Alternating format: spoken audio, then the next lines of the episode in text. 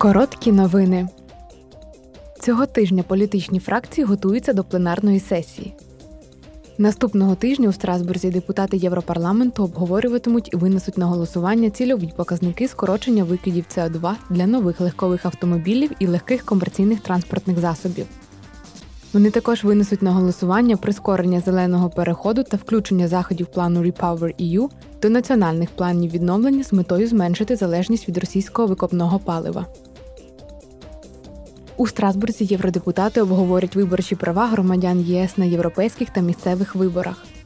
Вони також проведуть дебати з головою Європейського центрального банку Крістін Лагард щодо політики банку, після чого відбудеться голосування.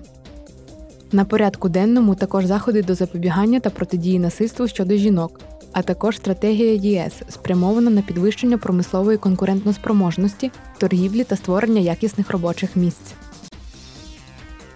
Цього тижня депутати з комітету Європарламенту з питань промисловості, досліджень та енергетики винесуть на голосування пропозицію оновити директиву ЄС про енергетичні характеристики будівель, яка є частиною пакету готові на 55.